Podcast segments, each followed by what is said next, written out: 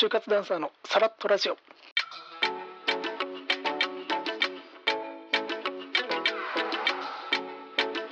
こんにちは、カズマです。このチャンネルでは日々起こりうる、起こりうるじゃないな、日々起こる事象について、えー深く突っ込みすぎず、さらっと喋るラジオです。今回のテーマは、男子校のノリはすごいという話ですね。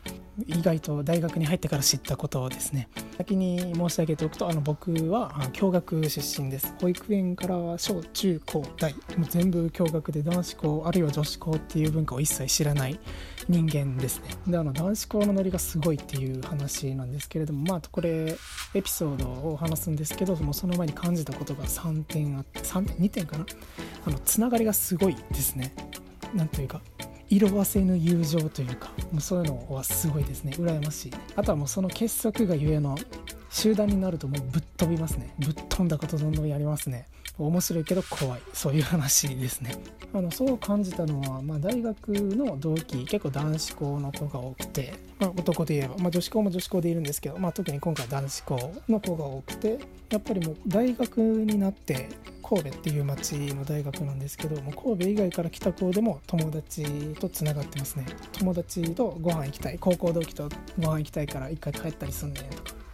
意外ともう年末とか帰ったらそいつらと過ごすねんっていう人が結構多いですね。あとお悩みの悩み相談とかやっぱり高校時代からやってると男同士はやっぱ悩み話を深くまでできるんですね。すごい相談相手の友達持ってる子が男子校には多い気がします。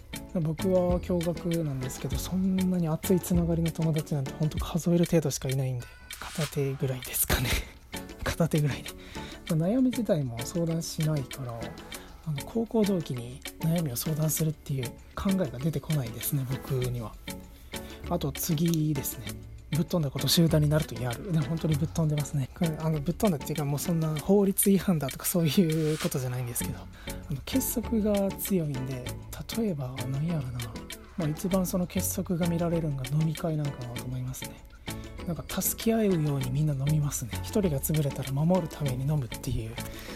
僕が見たような景色でしかないんでもう全体的には絶対そうではないと思うんですけどあの飲み会の結束力がありますね。もはや男子校の同期じゃなくて男子校っていうくくりでこいつを助けるみたいなそういう雰囲気を感じたりもする時はあります。男子校マインドなんですかね。多分違うけど。あともうびっくりしたのがナンパですね。まあナンパ自体は男子校の子あるあるなのかなと思ってるんですけど。あるあるじゃないな。僕はやったことないんで全然わかんないんですけど。とかナンパをまあ一人でやるってなると、一人でやる子は結構勇気があるなと思うんですけど男子校の子は先日8人ぐらいで言ってましたね。一人じゃなかなか勇気が出ない。まあそれはわかる。だからといって8人かと思って。8人でナンパを仕掛けてはて8人の女性の集団が見つかるのかっていうのは甚だ疑問なんですけど 彼らはもう8人で。でもちろん全員が女の人と1人1人が1人の女の人を捕まえるまでしっかりみんな協力するって言ってましたけど嘘のようで本当の話なんですよね。8人でいて8人。でも結局そこから居酒屋16人予約っていうのもびっくりする。もう店もびっくりですけどね。まあエピソードとしてはこれぐらいしかないまあいっぱいあるんですけどもほとんどなかなか今出てこないですね。じゃあ、うん出てから喋るよって話なんですけど。まあ、まあいや、今回まとめですね。あの、男子校のノリはすごいということで、あの、つながりが強いです。羨ましいぐらいに強い。えそして、あの、ぶっ飛んだことでも集団になるとやるっていうのが、また強さなのかなと思います。驚愕にはなかなかい雰囲気ですね。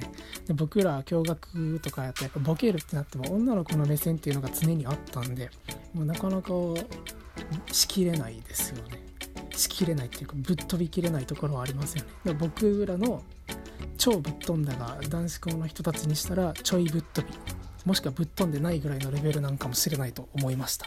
それではお時間いただきありがとうございました。おやすみなさい。